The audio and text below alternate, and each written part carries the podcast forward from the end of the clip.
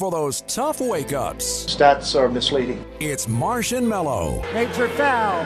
Wake up to serious sports talk. T-fist is there. It's Marsh. The CFL, baby. And Mello. I love Canada. It's Marsh and Mello. This is football. For those tough wake-ups. They're heating up. It's Marsh and Mello. Coming your way, Hamilton. Wake up to serious sports talk. Gas tank gonna be full. It's Marsh. In Canada. And Mello. Why not, eh?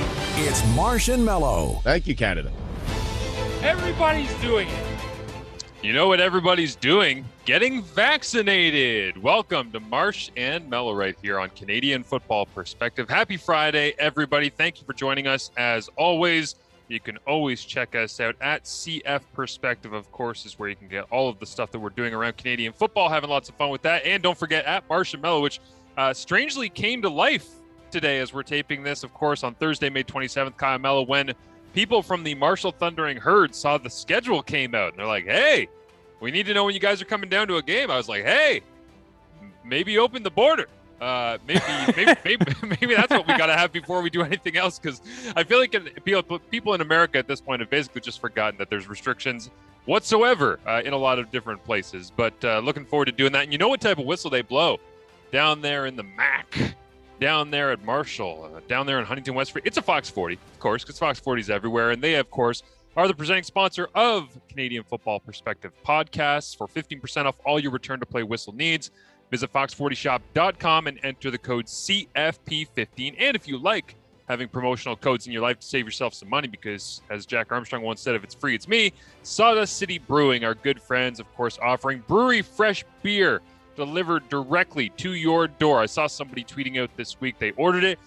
30 hours later, it was on their doorstep on the other side of Ontario from Gravenhurst. I'm like, damn, that is efficient. But you can visit their website, SawdustCityBeer.com, to shop their wide variety of brews and to learn more. And, of course, that promo code is CFP to get you free shipping on all orders over $100. Shipping is available to Ontario residents only. Got to be of legal drinking age. If you're listening to this podcast, you are. You're of legal drinking age. So thank you for tuning in. As we say off the top, Kyle, I got my vaccine. I'm like you. I got my first dose all done. How you feeling? Wonderful. It's weird. I thought that I would have something. I thought that I would just like a sniffle, little muscle soreness, my joints might get tight. I'm like, no, if I wasn't stuck doing work basically all day, I probably could have gone for a 10K jog and felt completely fine at this point. Again, knock on wood, hope that nothing changes in that respect. But it was illuminating to get it done. The weirdest part was that I didn't even feel the needle go in. And the push of the thumb into the actual like syringe or whatever you want to call it that puts the actual vaccine into your bod, it was so quick. It was like, yeah, poke, push, done. And she pulled it out. And I was like, I actually thought for a second that she was, I don't know why I thought this. I thought she was testing to see how tough my skin was by poking me with like a little tiny skewer or like a toothpick. Yeah, it's small. Because I didn't feel, it was so tiny. And the last one that I got was a tetanus shot. And I hear those are larger than a lot of others. So yeah, maybe my scale of comparison was affected by the fact that I had a large one recently, but it was nothing, man. And I got a funny story as well about how this all shook out, because a lot of people, we're very privileged in Canada, right? You know this about, we complained at the start, how are we falling this far behind? And it was a bit strange. And now you're seeing the numbers and it's like, man, we are way up there with the best on the planet, even though we don't have the production in-house for this stuff. And so we end up getting our numbers way up. And yet people still, when you have privilege or when you are very fortunate, you have to look at the big picture, right? So I got my shot in St. Catharines, and it was, I forget, Philip, I want to say Seymour Hoffman Arena, I believe, in St. Catharines, which I think is where the Niagara Spears played, by the way. But anyways, I went down there and I pull up and I get there like 10 minutes before I'm supposed to have my appointment. And there are two lines. And one of them is like almost wrapped around the entire hockey arena in St. Catharines. And I pull up, I go, you've got to be kidding me. What the hell is this? Like, I worked early in the morning. I hopped in the car, I took my son, my fiance, we drove down there, beating traffic and all the rest. And I had some other errands to run. And I'm like, okay, let's go. Let's take care of this. And we get there. And then I see this long ass line. And I'm like, what is this? So I hop out, put my mask on, go stand in the line, you know, socially distanced from everybody else. And everybody that comes up behind me is asking, is this the right line? Is this, I'm like, I have no idea. Everybody in front of me turns around. They're like, we're not sure either. We're not. And so we're waiting there for about 10 minutes.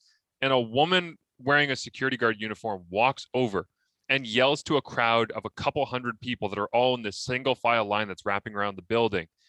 If your appointment is for 9:10, you can stay in this line. We're a couple minutes behind. This is for 9:10. I was a 9:20. So I'm like, well, where the hell am I supposed? She goes, if you're a 9:20, you're on the other side of the building. So there's no labeling anywhere. It's just like, it was word of mouth that we were. So I'm going, wow. Yeah. Classic disorganization. And then I start going, man, it's gotta be difficult to vaccinate an entire planet. And this just feels like the microcosm of that in a very small situation where I'm going, there seems like a lack of organization here. But at the same time, my, you know, myopic opinion of privilege and living in Canada, and I should be getting these things because we're a developed society. And I end up walking to the other side of the building. I was inside in 5 minutes. We go through the line. It moves super quickly. We got inside. The process of scan your health card and then go see somebody and tell them a couple of little tidbits about yourself. They say, go see that person over there. Perfect. Okay. Go over to number 15. Perfect. Sit down. They ask you two more questions. Boom. Needle. They say, go sit in a chair for 15 minutes. You're done. Walk out of the building. They give you a receipt. They say, see you in September for your second shot. I was like, wow, man, that is crazy how well organized that was once I got inside the building. But it was a funny experience for me to kind of look at, as I say, the big picture of, I wonder how slow this is going to be and how odd, because you see on social media, right, all these horror stories of like woman injected with air or 7 people injected with saline solution in Collingwood, or just the weird stories of things that have gone wrong. You're like, well, this is just going to be another one of those stories, isn't it? And then you realize for every bad story you hear about this stuff, there are thousands of people like me who just go in, get your shot, you're fine, you move on with your day. Yeah.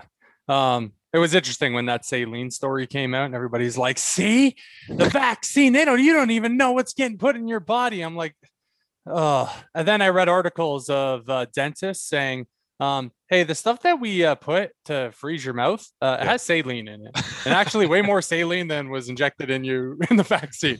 You're going to be fine. That's so good. I know what's funny about it too, man, is that I think whenever I hear of people waiting to hear a result and then jumping on it and being like, see, I was right. I think about the Black Lives Matter movement where, you know, you have an entire summer, this uprising of, listen, can we just treat all people like they're equal because they should be treated equally? Yeah. And the first time that somebody goes out and commits a crime and they happen to be Black, immediately everybody comes out of the woodwork that has a certain opinion or a certain stance on life. And they go, see, we were right. That's why the police handled them that way. It's like, what? What do you know? You can't play the result on that stuff, which is the same thing people are doing with everything happening around the vaccines. The second one vaccine goes wrong, anybody who's a crazy anti-vax or anti-mask otherwise, they're like, see, you're all going to die. It's like, yeah, no, it's one person. And I was in a hockey rink in St. Catharines today with probably 1,000 people.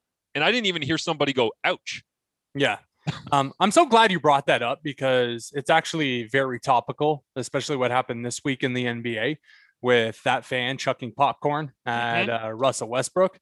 And it's like, now I hear all, you know, these talk shows, First Take, Undisputed, they're all talking about what does the NBA need to do to protect players from fans. Look, I'm all for doing whatever you want, but what's the percentage of jackasses that live in our world? Is it 1%? Because if it's 1% in a crowd of 20,000, it's a lot of jackasses. Yeah. Hate to tell you.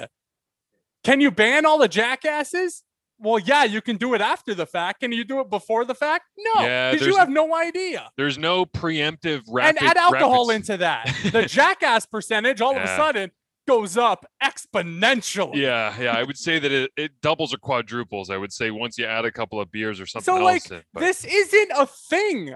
This is jackasses in a crowd of 20,000 being a jackass. I hate to tell you, this isn't a regular thing. If it's for NBA players, I'm sorry. It's just one of the things you deal with when you play in front of, 20,000 people a night. There's going to be jackasses. If you take that 20,000 and you times it by 82 regular season games, We're talking about millions of people.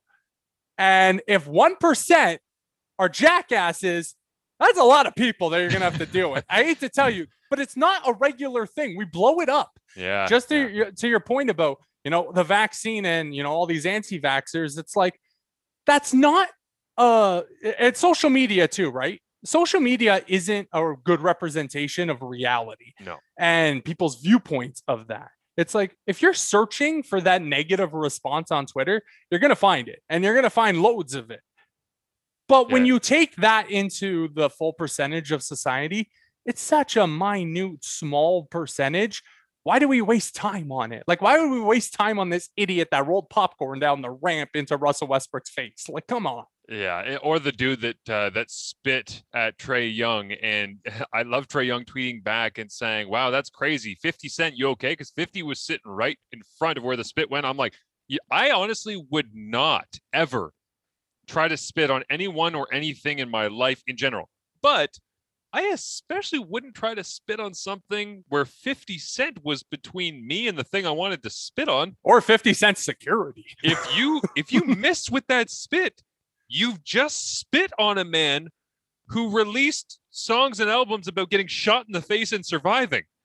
That's a bad career move. That's not going to end well for you if you spit on 50 Cent. Nobody's talking about the risk that person took. Maybe it makes them braver instead of dumb. I don't know. But the thing that I laugh at with you saying, you know, the idiots in the stands. And I was just thinking about the way that we have dealt with sports in the last year and a half, which, again, I'm thinking big picture because I'm very thankful to have my vaccine, my first dose as of today. And I was just thinking, we are so used to now the things you have to do to go anywhere in public, whether it's waiting in a line, depending on where you live in this province, this country, or if it's getting scanned. I mean, every morning when I go into my part-time job right now, I'm getting my temperature scanned. We need to develop a jackass scan. Like when somebody's going into a game, because you're talking about like, you can't preemptively kick them out for life because you don't know they're a jackass, which I'm thinking, man, hey, Bezos, Amazon, if you guys can create a jackass scan, you can make a lot of money on that. Not that you need any of that, Amazon, but you can create a lot of money. There's a revenue stream there for bad people not being allowed into events who are going to do bad things, and you scan and you pick them out ahead of time. Yeah, I think there's more good in the world than bad. And it's up to us to start surrounding ourselves with more good than bad, and not letting social media and the jackasses take the majority of the headlines when it comes to games, right? Like last night, obviously that, or Wednesday night, that event happens where the guy spits over 50 Cent's shoulder onto Trae Young, and I think hit 50 Cent's girlfriend or wife, I don't know. Because you can see her react like, what the hell was that? But you know, that situation happens and it takes away the headlines of what it needed to be. The New York Knicks won a playoff game. Can we all talk about that? The organization that seemed destined for another 50 years of ineptness won a playoff game after a bad performance in game one, right? And for the first half of game two, pretty bad. But they found a way to win a game. And New York City is so excited again about Knicks basketball. And maybe they were a little bit earlier. They're the worst season, though, man. And but MSG was packed. Like that's what the headline should be. No, it's this jackass spitting on Trae Young. Yeah. The one guy in the 20,000 stole the headlines. I don't have a reason to dislike Knicks basketball, but I dislike Knicks basketball. I'm with you. and the reason I dislike Knicks basketball is they win one playoff game and they're running through the streets and climbing on street poles. I'm like, and again, I'm not throwing stones from a glass house here. Where my team won the championship in 2019. Yeah. Therefore, I'm no longer excited by a singular win. I would be excited by a singular win. However, if Raptors fans were to go crawling over the top of each other in the streets after a single playoff win, I don't even care. 2005, 2006, when Vince was there, 98, 99, 2000. If they were to do that, I would also hate Raptors fans for doing that. So I saw that from Knicks fans. I'm like, get a grip, guys. Yeah. Ready to hit the links, but the course isn't ready for you yet? Marshall Ferguson here for Force to Joni. I've got the solution for you. Get your golf game in shape before the season begins by booking the Force to Joni TrackMan Golf Simulators. They are world-class. They've got new daily drink deals and a spring-summer menu coming just in time for patio season just around the corner. They're located at 1070 Stonechurch Road East here in Hamilton. For information, info@forstagione.ca. They are open for takeout daily. Give them a call, 905-381-9850. And, of course, you can follow along on Instagram @4. That's F-O-R-E. That's Stagione, S-T-A-G-I-O-N-E. Okay, but also, again, there was a time not that long ago where Raptors fans did get excited for a series win. We're like, holy crap, we won a series for the first time since Latrell Sprewell was playing for the Knicks. Like, that's crazy. And then, well, the Buffalo Bills win a playoff game. Holy crap, we beat old man Phillip Rivers and the Colts. Doesn't matter? Yeah. Not really. And then we won another one. And it's like, okay, I see where the excitement level can come when you're kind of spit in the face. Again, it's a bad metaphor. When you're spit in the face by the organizations for so damn long and the Knicks can't do anything right and they finally win a game, you're going to be excited, right? Maybe you have to control your excitement, especially when it wasn't even to take the series lead. It was to even the series. But again, only time will tell. But yeah, I just want people to start focusing more on the positives and not focusing so much on the negatives. And I think COVID has kind of expedited that, where it's like, okay, yeah, negative. This is negative. Well, it's like, no, there's our positives. We'll get to the positives. And the big positive of this episode of Marshmallow today is going to be what's happening around the country, basically outside of Manitoba, but specifically with the CFL, the momentum behind things like Bill C-218 that we were talking about last week, all the things around sports gambling, how that looks almost like it's a lock to pass right now with the Senate. The way that training camps are being set up, we're getting dates, we're seeing statements coming out from owners and players, and there's this concrete momentum going forward. There's these Farhan Lalji clips from when he was on the Sports Cage with DT the other day in Saskatchewan, where he's saying, like, listen, I've talked to people around the league, and they are so energized by this. We'll get to all that. That's all the positives. But can I be grumpy on one more thing for just a second? You're wearing a Leafs jersey, and I've got two things that I just want to get off my chest here from the broad scope of things from the week. Because, I mean, when we're only doing one show a week here, we're missing out on the Monaco reaction, and we're missing out on the PGA Championship and Mickelson craziness from last weekend and all the rest. But the one thing that's stuck, two things that have stuck with me with the Leafs for the last week. One is Leafs fans puffing out their chest because they're about to beat the Habs in the playoffs. I'm like, that's good. Proud of you guys. Also, you should.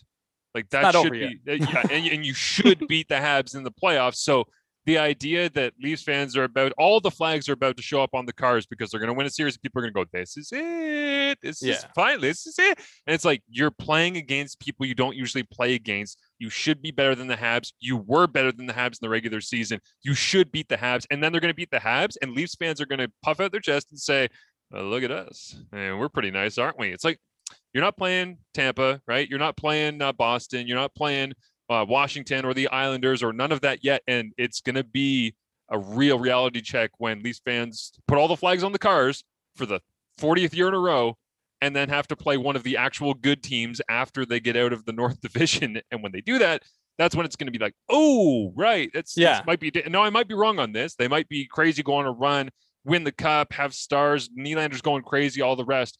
But when I see the way this is trending, and I've seen enough of Leafs hockey over the last 5 years and this group to go, I think that's how it's going to trend. And so that's just the first thing that I wanted to get out. The second thing here is, and I don't know if other people had this reaction, and this is a classic conversation you and I had many times on radio.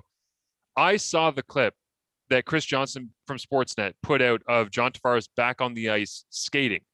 And my timeline was filled with people saying, oh my God, I'm so happy for him. That's the best. This is miraculous. This is incredible. And it was like, everybody was happy, happy, happy, happy. And in my mind, as somebody who's had concussions before, it went to, I felt almost sick to my stomach because I'm like, I trust that the doctors for the Leafs know what they're doing. I trust that they're not forcing him back, but regardless of all the clearances he would have to get, there's still a part of me that feels if they weren't in the playoffs, that dude wouldn't be on skates for another month. Like, I don't care what anybody says about his recovery from that hellacious hit. If he did not have hockey to play, he would not be playing hockey because your brain cannot recover from folding your knees and your ankles underneath of you because you have no idea where your foot is supposed to connect to your skate to the ground. You can't go from that into being on the ice, coherent, fully healed. I mean, the brain takes time, man. And it just, I saw him on the ice. I saw everyone celebrating it. And I'm like, I didn't want to tweet it out because I didn't feel like getting the crappy Twitter backlash of, oh, I can't just be happy for the guy. I am happy for him. He was fully healthy. If I'm wrong on this, congratulations. That's amazing. That's going to be an incredible story. But I just don't believe he's there. Like, I don't believe he should need to be on skates. I don't think he needs to be on the ice. And that was a little scary to me to see him back out there starting to push towards getting back into game action so soon after what was terrifying for so many people watching. And it doesn't matter if you've had a concussion or not.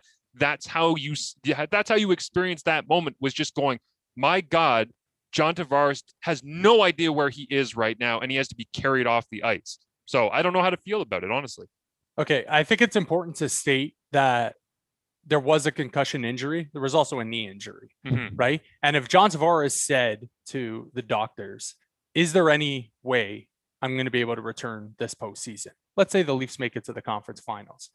And they're like, okay, John, maybe 3 weeks, 3 to 5 weeks, you could see ice time again. Okay, what do I have to do to get to that point? Well, John, you have a concussion. You also have a knee injury. We can't let you just sit around and not skate because it's going to get worse, or it's going to take longer to heal the knee, than obviously just sitting. So John Tavares is like, is there any way I can just go on the ice? And let's also state that he wasn't practicing with the team. Right. It was him and Nick Foligno just passing the puck back and forth. And if it's a non-contact thing, well, I don't see a problem with him, skating. Maybe it is to just work out that knee. And Foligno too, as well. He's injured. I think it was a lower body injury.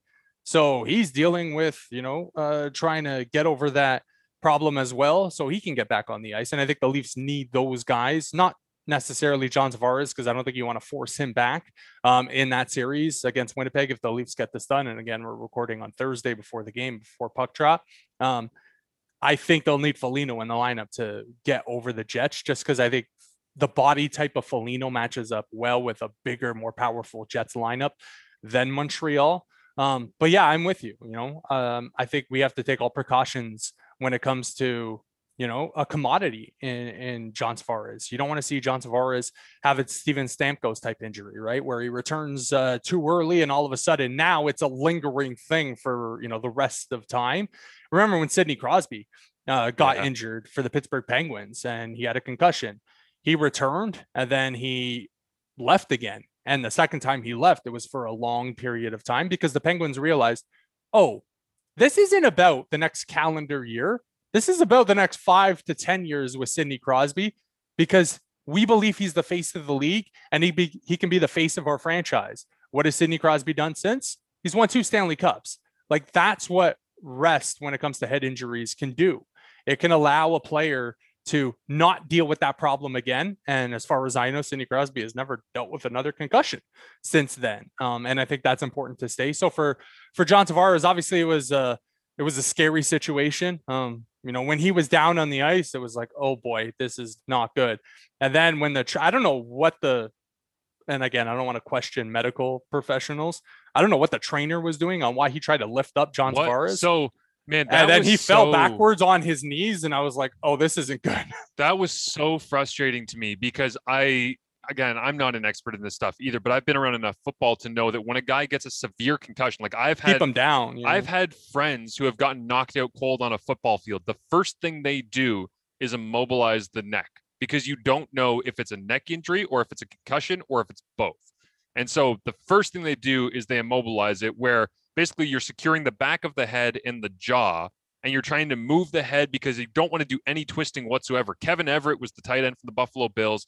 His life was saved on the football field at the Ralph because the doctor was so careful with what they did with him on the field. I was at that game as a young kid. I heard the smash of helmets on kickoff to open the second half against the Denver Broncos, and everybody in the stands went, yeah, good hit. That sounded amazing. Crack into the pads. And then we realized something was wrong. It was a 45-minute delay, and I read the Sports Illustrated story afterwards, and they said if he would have twisted his neck in the wrong way, he would have just snapped a vertebrae that was so delicate in that moment. if John Tavares had anything whatsoever wrong with his neck in that moment, that could have been catastrophic. That wouldn't have just been like a little anecdote on this. And it's obviously his fault for trying to get up and trying to be too proud in the moment.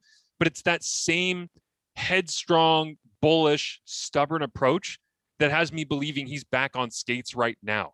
And that's my concern, is that if he his timeline would be so different if they weren't in the playoffs.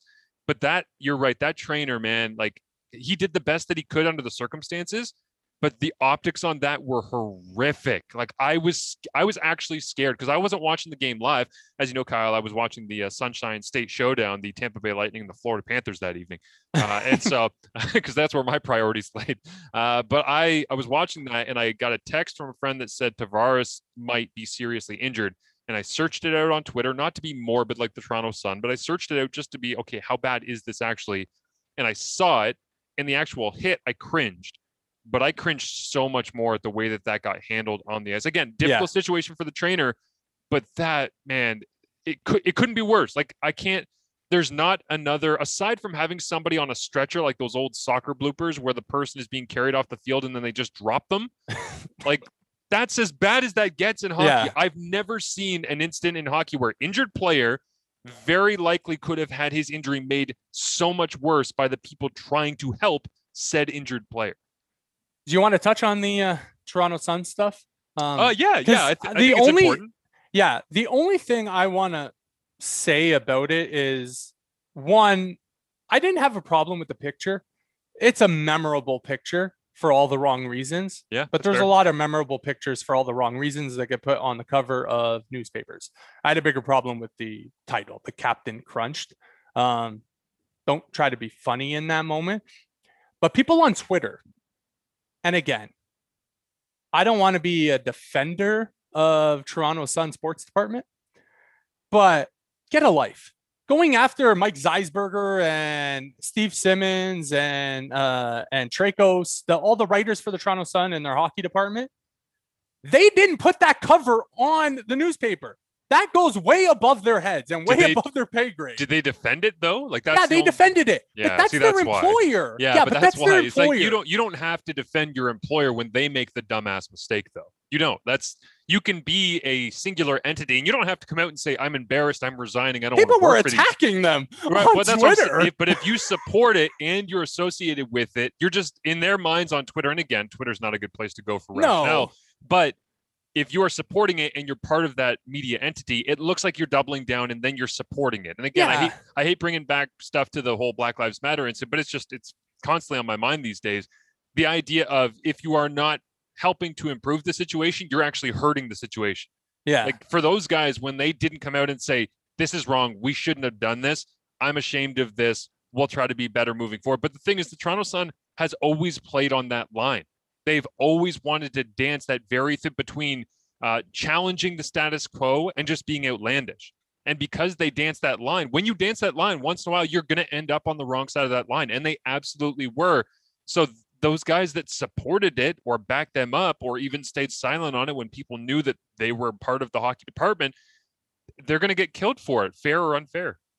Yeah, I get your point. But again, and we know this, right? Steve Milton has told us numerous times. Most writers, they don't get to pick the headline. Yeah. Right? That goes above their head. Somebody else picks the headline for their article, whether or not that headline has anything to do with their article. As we've seen in newspapers before, sometimes the headlines are just to grab people's attention, even it might not have anything to do with the article underneath it. And for me, as somebody who writes for CFL.ca, and I love the people at CFL.ca, but yeah, the article title very rarely matches what I'm trying to get out in the article. And that's frustrating to me. It is, because you work so hard on stuff and then it comes out and you go, why did they do that? That wasn't what I was writing about. But it's impossible to know what the ethos of your, I think there's two conversations there. One is, what's the ethos of your argument? What's the thesis of your discussion that you're trying to cultivate, and it being interpreted wrong? Here for the Toronto Sun, it was just, let's take the incident that has everybody's attention in the headlines and let's make the headline that people will talk about. And again, it's the same old, any news is good news when you're working in media and getting attention, because you know, I think back to this past week where Kwame Brown is getting in a beef with the guys from the All the Smoke podcast, right? Whether it's Matt Barnes or Steven Jackson, and like he's ripping them and just up and down on his social media and diving into their personal lives and talking all this like super inside smack. And everybody's making fun of Kwame Brown again for being a failure because Michael Jordan drafts him and then doesn't even want him because he gets there and immediately they know and sure, oh, he's going to be awful. He goes to the Lakers and he's, you know, there's 83 points or 82 points scored in Kobe's 81-point game between the two of them because Kwame had a single free throw. It's like people are ripping Kwame Brown. But I listened to a reporter this week from Sports Illustrated say, I kind of think Kwame might be enjoying being back in the news again because he hasn't been in the news in a long time. And for whatever reason, people are talking about Kwame Brown again. When the Toronto Sun puts out that headline, they're putting out that headline knowing that this is going to piss some people off. Yeah. But people are also going to be talking about the Toronto Sun during a Toronto Maple Leafs playoff run. Do you think that hurt their bottom line? Like, how many people boycotted the Toronto Sun? Or did everybody get out their pitchforks and flames and they marched to the front of the Toronto Sun and they were there protesting for 12 hours and then the next day they came back and they read Steve Simmons' column? Like, that's what the play was for the Toronto Sun. There was, this is not going to hurt us long term. You guys are going to be angry. You're going to be talking about us, and then you're going to move on. And the Leafs are back at it for game number 3 coming up tomorrow night. And that's what they played, and they played it correctly. Even if you don't like it, that's the gross side of the business and media is just get attention. It's good for your bottom line. Yeah, and I hate that, right? That we've turned into, our industry has turned into the, you know, TMZ type model where it's like, you know, headlines and salacious stories, you know, get headlines and get clicks. And that's the business model that we've created. For the Toronto Sun, I think they're in a way not any, you know, dissimilar from other publications where, you know, like you said, they toe that line and sometimes they cross that line and piss people off. They're not the only publication to do that. They're maybe in Toronto, the publication that pushes that line a little bit more. Yes. So it'll be interesting to see how, you know, the next Toronto Sun, you know, sports headline that goes away. It's like, okay, this is why we're mad now. Oski wee wee.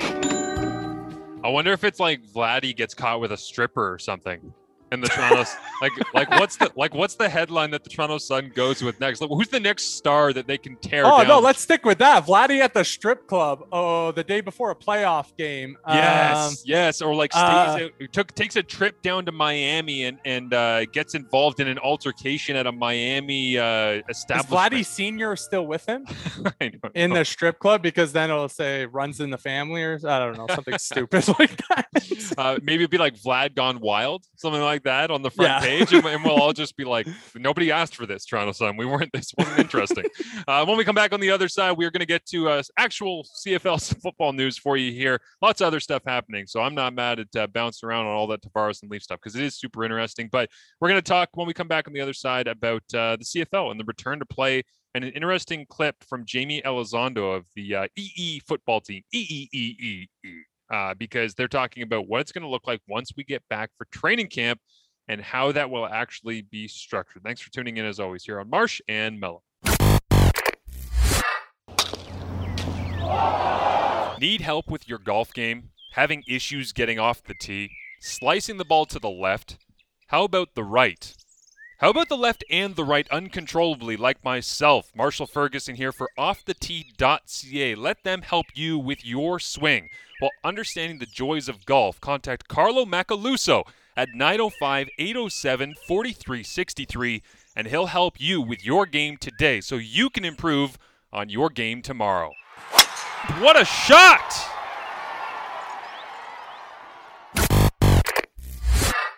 Wake up to serious sports talk. Kyle Mello joins us now. Kyle, the Ticats could be forgiven for overlooking tonight's game. Weekdays from 6 to 9 a.m. So Jeremiah Masoli has talked about it all week, about the fact that they didn't start well. They needed to change that. Jeremiah wasn't also happy with the happy with the three and sorry, give me a sec. Sure, absolutely. Welcome back. It is Marsh and Mello right here for you. I have clips here. I was trying to isolate just the because it's my favorite noise that's ever come out of your mouth, Kyle.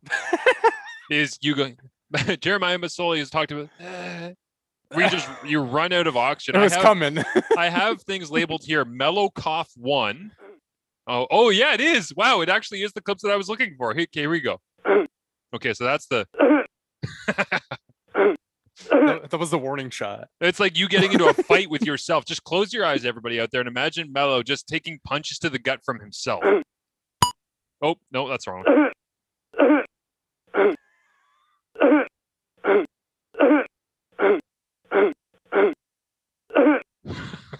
I can do that forever. That just makes me happy. All right, let's. That's like getting hit in the nut shot. Yeah, that is. I'm trying to. Super Juicy Sports. I have so many good clips of you. I don't know why I isolated some of these things. You saying Super Juicy Sports apparently is in here. This one's labeled Marsh Jurassic Park philosophy. Hey, you came here for the dinosaurs? Well, guess what? We've got them. Why did I save that? Jurassic Park philosophy. Hey, you came here for the dinosaurs? Well, guess what? We've got them. Mello pantless job interviews. I did multiple job interviews with no pants on.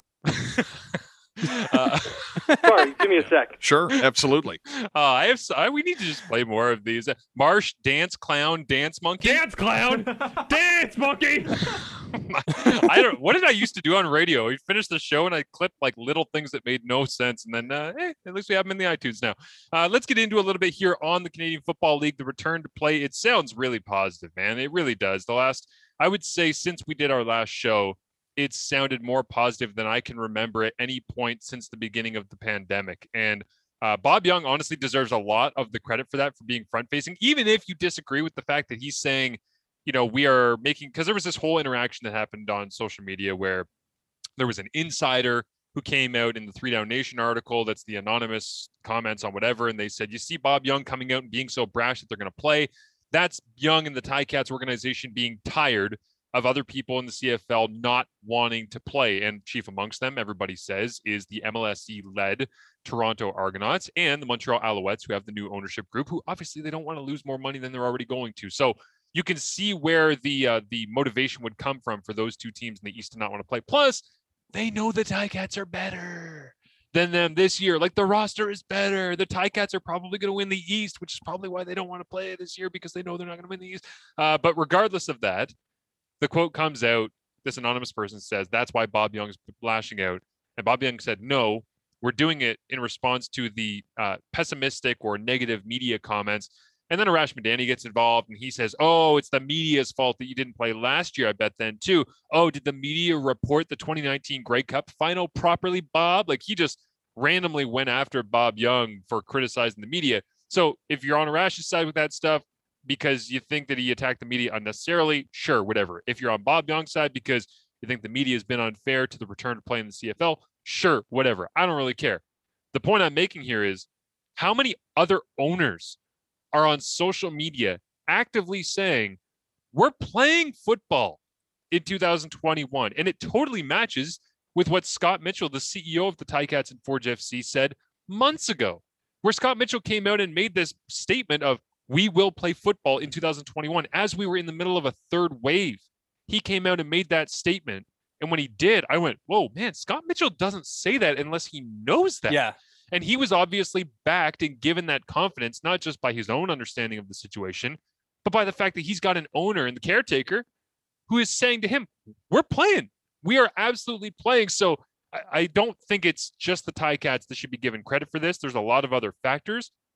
But there's no team being out in front of this as much as the Hamilton Tiger Cats right now. And Bob Young and Scott Mitchell deserve credit for giving fans hope. And there was a small part of me that when I saw the initial kind of brash, we are playing, I was like, what if this is just one of those weird ticketing plays where you say we're playing because we're hosting the Grey Cup, buy your Grey Cup tickets now. And if we don't play the Grey Cup, we'll give you your money back minus the deposit.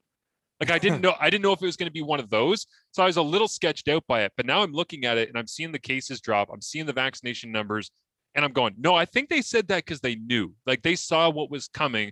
And I think that it's worth applauding the fact that they're actually out in front of it, because how many people have been out in front of this across the CFL landscape telling fans, get ready, we're playing.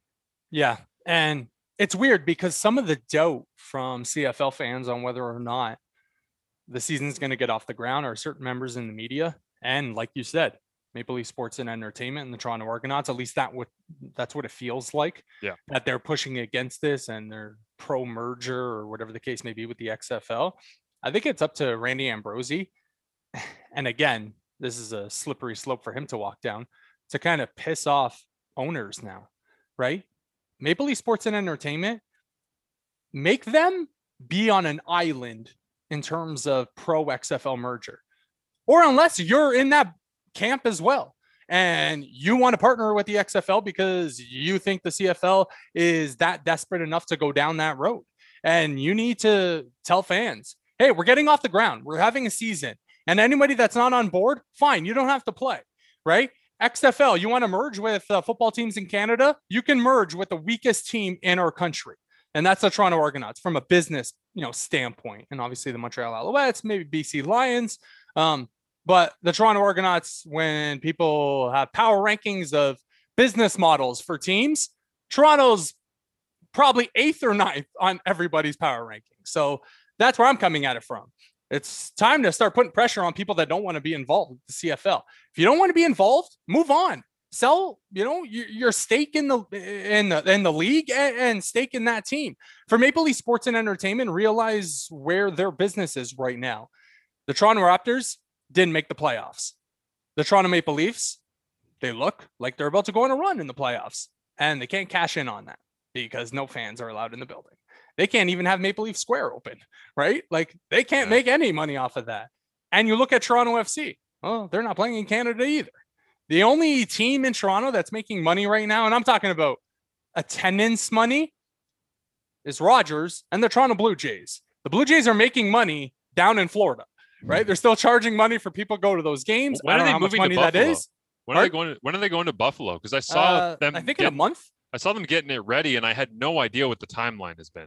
Well, the state of New York is ready to go. You see the New York Knicks at MSG. Yeah. They have a packed arena. The Buffalo Bills have joined 29 other NFL teams to say, hey, we're going to have full stadiums in September for NFL season. I think there's only 2 teams, the Broncos and the Colts, that have said, whoa, let's wait on the full stadiums. Like, they're not, you know, they're not going to jump on board and announce it just yet.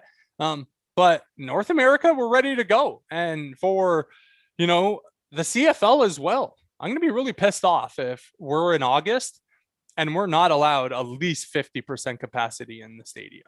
Like, personal disclosure, I want to watch the Buffalo Bills. Sorry, I just think that it stepped all over your toes there, Kyle. I thought you were no, it's okay. Cuomo is he's in some hot water. So he's been in hot water for a while, and now he's about to go into a New York governor race again. So is he still the governor after everything that came out about that? Yeah, he's still the governor. He is not stepping down. That dude is, you got to realize his father was the governor. He feels like that seat was made for him. And he, you know, a couple allegations, as horrible as they are, they're not going to push him off of that. Like, they're going to have to beat him in the polls.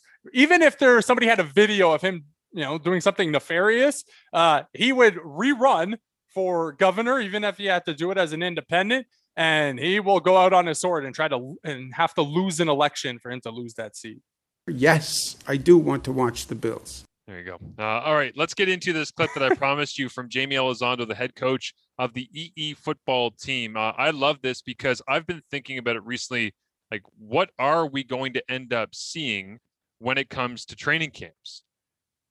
Because I don't really know what to expect at this point. I do know that it's going to be weird as hell for those guys around the league to get ready, but what is the approach going to be? It's Morley Scott from 630 Ched with Jamie Elizondo here for you. An official date for it yet, but we know it's coming. How are you going to treat training camp this year? I know coaches, they plan almost down to the minute for training camp, especially for on-the-field activities. This is going to be a different training camp because you're going to have a bunch of players who haven't played football in a long time. And not only have they not played football, they haven't been able to work out properly either because of the pandemic.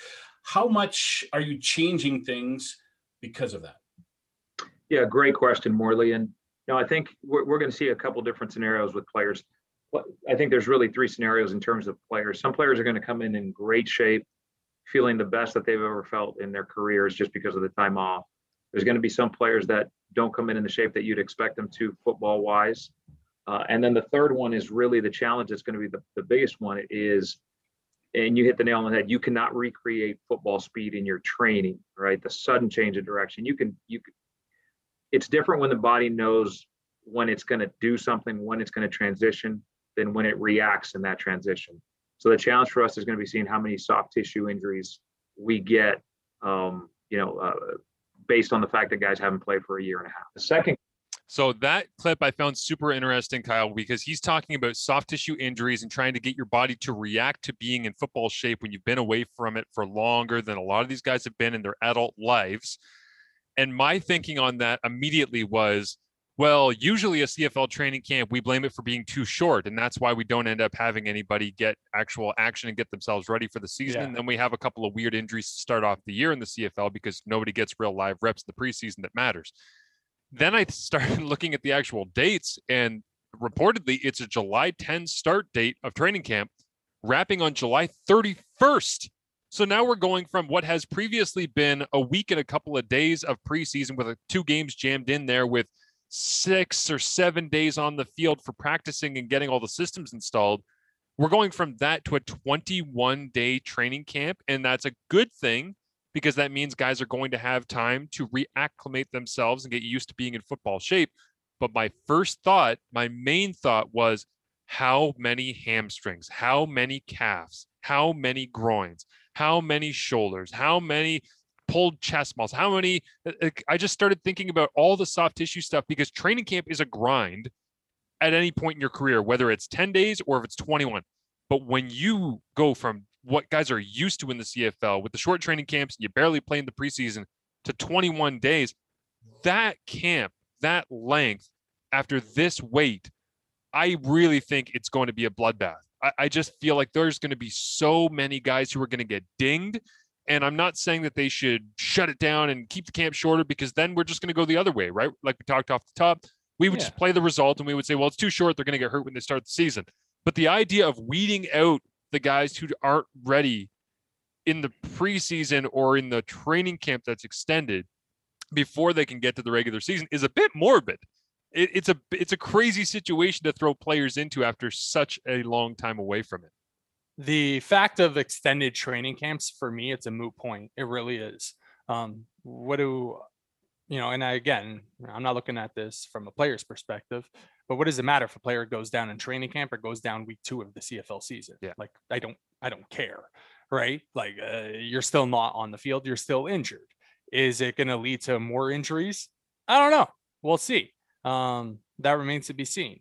For me, I think the extended training camp is something that maybe the CFL players need because they haven't played football in so long. And it's all these people on, social media. And again, I railed against social media because it's not a good representation of actual CFL fans and what they think. I've already seen some people complain about the length of the preseason, or even in the NFL, length of preseason, length of training camp. It's a month in the NFL. It's a month every year. Guess what? It's not for you. I hate to tell you people this. The preseason is not for you. If you don't like preseason football, guess what? You don't have to watch. You don't have to watch a second of preseason football.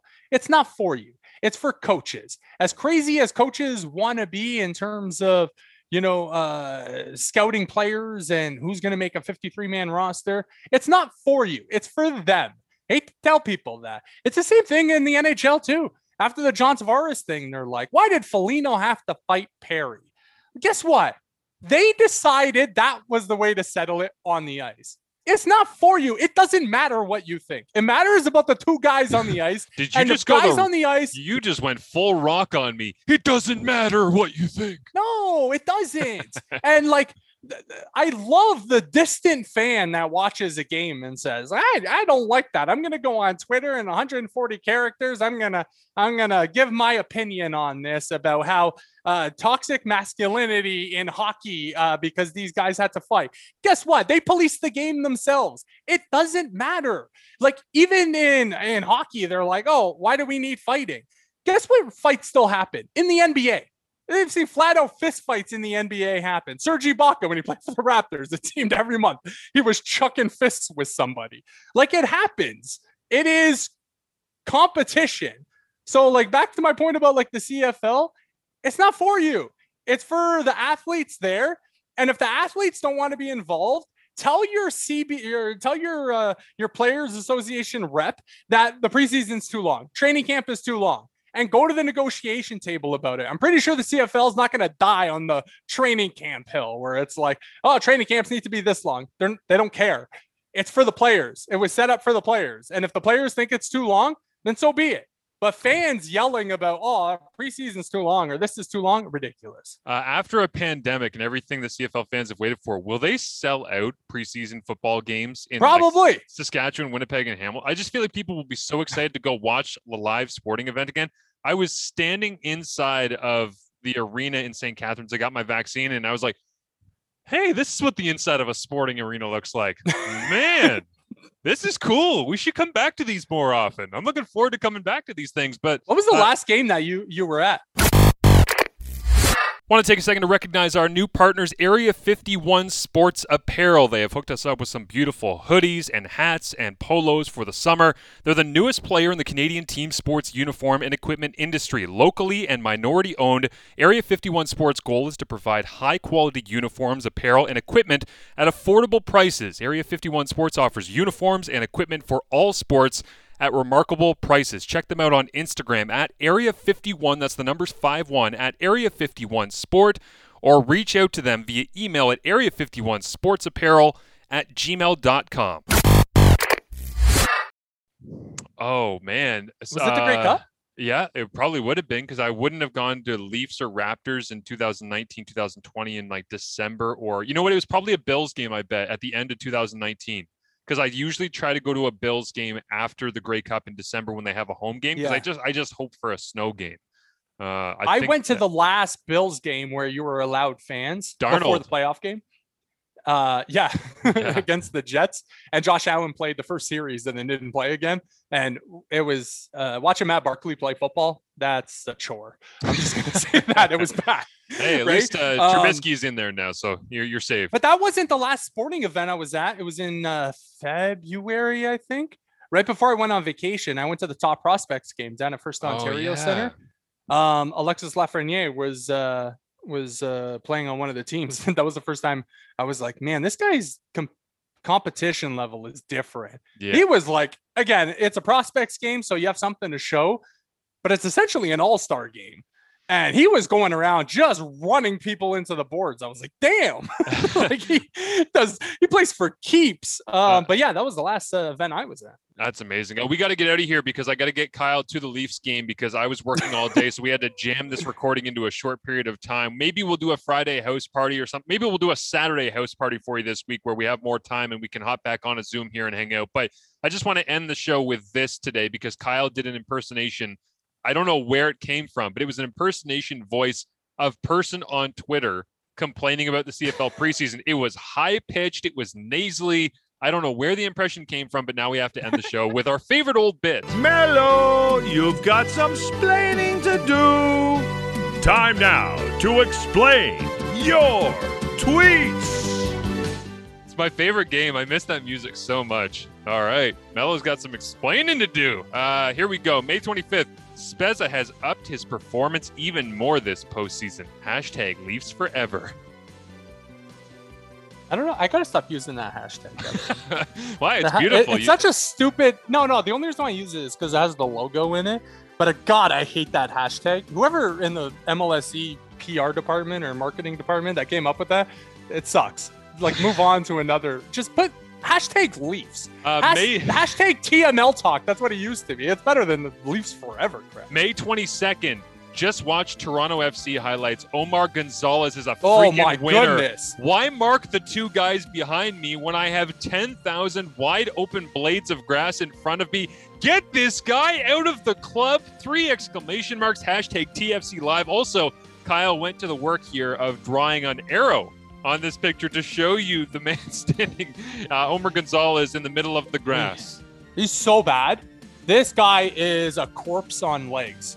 Like, I hate to tell you. Like, Omar Gonzalez needs to retire. I understand TFC's had some injuries at the beginning of the season, but I can draw up probably 5 goals early this season for TFC, against TFC, that it was directly Omar Gonzalez's fault. This guy's bad.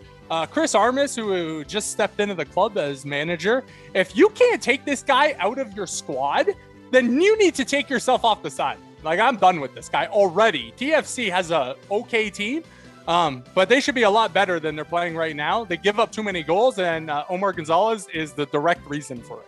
May 9th, Red Bull really screwed this race up for Verstappen. Pit strategy was never going to work. # Spanish Grand Prix. I can't even remember what happened. I think they tried to react to what Lewis did, but Lewis just outfoxed them. And I think actually what it was Lewis decided to come in to try to get Red Bull to respond, and they didn't. Oh, yeah. And so Lewis was on fresher tires down the stretch, and he just tracked down Max and passed him and went for the victory. Yeah, Verstappen was on like tires that were like 39 laps old or something like that, and he just had no chance against Lewis. And the last one, May 7th, do the Blue Jays have Bartolo Colon as their strength and conditioning coach? This is ridiculous. Oh, hey, George Springer, we're still waiting for you. I know you played a couple of games. What the hell? I don't understand the injuries that happened for the Toronto Blue Jays. Like, Hyunjin Ryu was out of the lineup with a hamstring injury. And I'm like, these guys playing baseball, not, oh, I got tackled and my leg hyperextended this way. Playing the sport of baseball, just going out there, they get injured. Like, I don't get it. And another thing with baseball that's super funny to me, anytime something happens that's not supposed to happen in baseball, somebody's hurt. Somebody has a pulled muscle. Like, somebody steps on the base wrong. Oh, that's it. You know, torn hamstring out for 4 months. And I'm like, if you rank athletes in all the sports, I don't know where baseball is. It ain't anywhere towards the top. And I know that's a generalization, but like, this is ridiculous. The Blue Jays should be, I think, far and away the best team in the division, but injuries and lack of pitching. Hey, Ross Atkins, you might want to get on that, by the way. I'm a sucker for an 80s synth. Listen to this thing.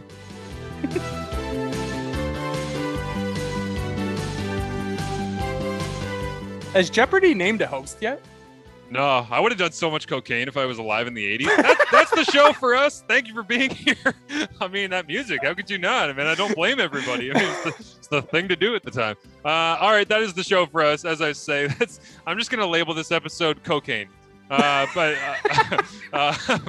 we will maybe do a Friday house party left for you over on a Saturday, but we are all done because Kyle's got to go watch his beloved Maple Leafs as he's got himself a JVR jersey. What are you wearing there, Kyle?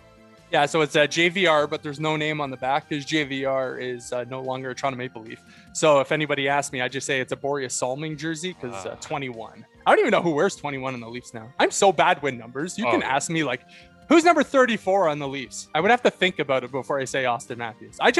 If I see it, I know what player that is. I don't look at numbers. There's just like a body type that I just associate with a player. I'm just like, oh, that's Matthews. Oh, that's Marner. I don't look at the numbers. Numbers have never been a thing for me. No, he would have thrown down to this music. Boreas Salming. Yeah. Speaking of cocaine. What? He just played in that era, that Guy Lafleur era, right? That's the show for us at TSN_Marsh, at Kyle_Mello_ Boreas Salming did cocaine. That's what you can take away from our show today. Appreciate you being here with us, and we're looking forward to chatting with you again coming up next week right here on Canadian Football Perspective.